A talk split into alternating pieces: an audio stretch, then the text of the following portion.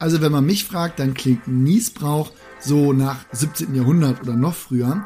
Wenn man dann aber mal kurz recherchiert, dann stellt sich heraus, der Begriff, der ist auch tatsächlich Jahrhunderte alt und bezeichnet ein deutsches Recht in Bezug auf Immobilien.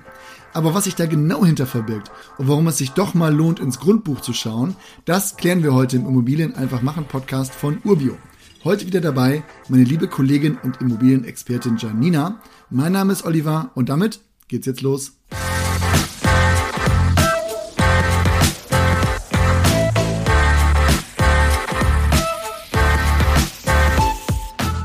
Janina, bei dem Begriff, da fangen wir wirklich mal ganz vorne an. Was ist das Niesbrauchrecht? Im Niesbrauchrecht trennst du praktisch das Eigentum von der wirtschaftlichen Nutzung. Also, das heißt, wenn ich Eigentümer einer Immo bin, dann kann ich einer anderen Person, ich nenne sie jetzt mal Norbert, die Nutzung quasi erlauben. Ja, es geht halt dann etwas weiter. Du trennst hier Nutzungsrecht und Verfügungsrecht. In deinem Beispiel könnte Norbert, wenn er als Niesbraucher eingetragen ist, praktisch in der Immo leben oder sie vermieten. Ja, okay, Moment. Da habe ich gleich mehrere Anknüpfungspunkte und Fragen.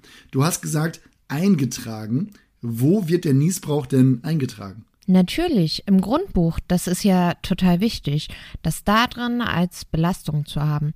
Du könntest ja eine Immo kaufen und sofern da Niesbrauch eingetragen ist, so gar nicht nutzen, wenn der Niesbraucher auch noch lebt. So, und dann hast du eben auch erwähnt, dass der Niesbraucher die Wohnung auch vermieten kann. Wer bekommt denn dann die Miete? Auch dein Norbert, also der Niesbraucher.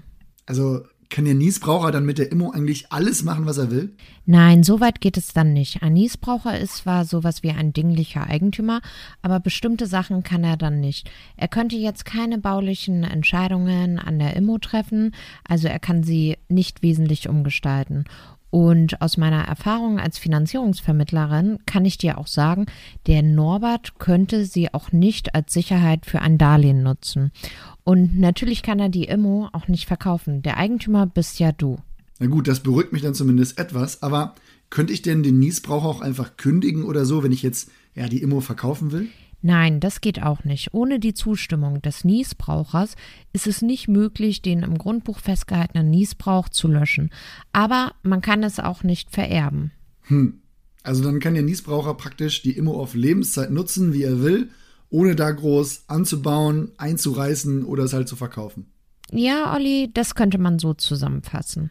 Ja, ich glaube, auf das Thema muss ich dann jetzt mit dir kommen. Wozu braucht man das denn eigentlich? Also als klassischer Anleger fragt man sich jetzt schon, warum ich jemandem solche Rechte einräumen sollte. Ja, solche Themen begegnen dir meistens nicht bei Immobilien, die du kaufen willst. Oder zumindest steht es dafür ja auch im Grundbuch oder spätestens der Notar sollte dich mal darauf hinweisen. Aber du wolltest ja wissen, für wen das eigentlich gedacht ist ohne jetzt in juristische oder steuerrechtliche Detail zu gehen. Das können und wollen wir ja gar nicht. Ist das Thema bei Eltern, die eine Immobilie zu Lebzeiten übertragen, aber die auch noch bewohnen wollen. Oder aber wenn sie zum Beispiel eine Kapitalanlage schon übergeben wollen, aber noch die Mieteinnahmen erhalten wollen. Ja, okay, den Use Case, kann ich nachvollziehen, macht Sinn. Also kann man damit quasi schon auch Vorgriff aufs Erbe bekommen. Genau, da wird dann das Eigentum übertragen, aber die Schenker lassen sich praktisch das lebenslange Niesbrauchrecht eintragen und können die Wohnung auch vermieten, um vielleicht den Lebensabend oder ein Pflegeheim zu finanzieren. Ist das dann eigentlich der Unterschied zum Wohnrecht, also dass das Niesbrauchrecht dann wirklich weitergeht? Genau, da betone ich nochmal, dass ich keine Juristin bin. Aber beim Wohnrecht kannst du es ja nicht vermieten. Man kann da vermutlich noch Pflegepersonal aufnehmen, wenn man weiter zu Hause wohnen will. Aber beim Niesbrauch geht es eben ein paar entscheidende Schritte weiter. Okay, und wenn der Niesbraucher dann stirbt, dann erlischt das Recht mit dem Tod auch automatisch. Genau, das ist nicht vererbbar. Zu erlischen gibt es auch einen BGB-Paragraphen, aber der kann auch in die Shownotes und wir sind ja keine Juristen-Podcast. Ja, Gott sei Dank. Aber sag mal, geht das eigentlich auch temporär? Also kann ich das Niesbrauchrecht auch einschränken? Ja, das geht auf jeden Fall. Es gibt auch Fälle, bei denen über einen bestimmten Zeitraum die Einnahmen bei den Kindern landen sollen, aber die Eltern weiterhin das Verfügungsrecht über die Immobilie behalten. Das wäre dann praktisch umgekehrt zum Klassiker, bei denen du als Kind hier schon das Objekt zu Lebzeiten der Eltern übertragen bekommst. Gut, wenn ich aber Eigentümer bin, dann profitiere ich in der Regel ja jetzt nicht. Also ich habe dann im klassischen Fall keine Einnahmen und auf der anderen Seite ja Steuern und andere Abgaben zu zahlen. Wer kommt denn dafür auf? In der Regel teilen sich der Inhaber des Niesbrauchs und der Eigentümer die Kosten. Wer den Niesbrauch hat, also von der Immo oder den Einnahmen profitiert, der zahlt auch die gewöhnlichen Lasten und Kosten wie zum Beispiel Grundsteuern oder Darlehenszinsen. Der Niesbraucher muss auch, sage ich mal, Ausbesserungen zahlen, die zum gewöhnlichen Unterhalt gehören und regelmäßig anfallen. Da der Niesbraucher ja aber keine wesentlichen Veränderungen vornehmen darf, zahlt der Eigentümer für Instandhaltung oder Modernisierung. Gibt es denn eigentlich auch Cases, bei denen man eine Immo mit Niesbrauch auch wirklich zum Kauf angeboten bekommt und das auch Sinn macht? Das ist am Ende ein Preis und natürlich auch eine Bewertungsfrage. Wenn du es dir einfach machen willst, dann schließt du das natürlich aus. Ansonsten musst du natürlich den Preis deutlich anpassen. Das ist eine wertmindernde Belastung und bestimmt auch eine interessante Frage für einen Sachverständigen in dem Bereich. Das ist ja an das Leben des einen oder anderen Berechtigten gebunden und damit ist die Lebenserwartung natürlich entscheidend. Da kannst du natürlich auch auf Sterbetafeln der Statistischen Bundesamtes für Männer und Frauen schauen und entsprechend den Kaufpreis abwerten, wenn dann keine Mieteinnahmen vorhanden sind. Da macht es natürlich einen Unterschied, ob die Niesbraucher 85 Jahre alt sind oder 25, wenn du das Objekt als Kapitalanlage oder zum Selbstbewohnen kaufen möchtest. Und da spielt auch das Angebot eine sehr große Rolle, wenn du dir fünf vergleichbare Objekte anschaust und auf einem ist Niesbrauch drauf, dann wirst du das vielleicht eher links liegen lassen.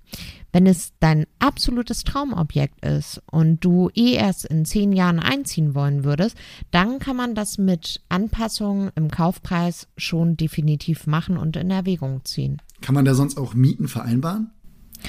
Man kann mit Niesbrauchverträgen schon allerhand anstellen. Wenn du dich für so ein Objekt interessierst, dann würde ich immer empfehlen, sich unbedingt die Grundlagenurkunde für das Niesbrauchrecht anzusehen. Das Grundbuch gibt dann nur naja, ein bisschen was an, was halt eingetragen ist und seit wann es eingetragen ist. Aber es gibt da einfach viele Detailregelungen zu den Bewirtschaftungskosten oder es gibt Entgeltvereinbarungen. Daher sollte man sich unbedingt merken, dass man dieses Grundlagendokument besonders prüft, wenn man sich für ein Objekt als Anlage interessiert. Und ich glaube, man kann das sagen, wenn man sich jetzt für einen Niesbrauchvertrag interessiert, weil man das am Beispiel des eigenen Elternhauses mal durchspielen will, dann sollte man auf jeden Fall einen Anwalt, Notar und Steuerberater zu Rate ziehen. Aber an dem Punkt soll es für uns das mal gewesen sein. Dank dir schon mal für die vielen Erläuterungen, Janina. Haben wir auch heute mal wieder einen Begriff geklärt, um den ich sonst gerne einen Bogen gemacht habe. Ganz einfach gesagt, beim Niesbrauch, da geht es noch ein Stück weiter als beim Wohnrecht. Der Niesbraucher, der kann eine Immo auch vermieten und darf dann die Miete auch behalten. Das Recht erlischt normalerweise auch erst mit dem Tod, ist aber immerhin nicht vererbbar. Wer sich jetzt fragt, wann das am häufigsten vorkommt, naja, zum Beispiel, wenn Eltern schon mal eine Immo auf die Kinder umschreiben wollen, aber auch von der Immo selbst noch profitieren oder darin leben wollen. Und ja, es kann ein sinnvoller Invest sein, eine Immo auch mit Niesbraucher zu kaufen. Dann kommt es aber wirklich ein wenig auf Versicherungsmathematik und die wirkliche Bewertung und den Preis der Immo an. Bei Fragen dazu melde ich gerne bei podcast.urbio.com oder auf einem unserer Social Media Profile. Das war's aber für heute. Wir hören uns bald wieder. Macht's gut. Ciao.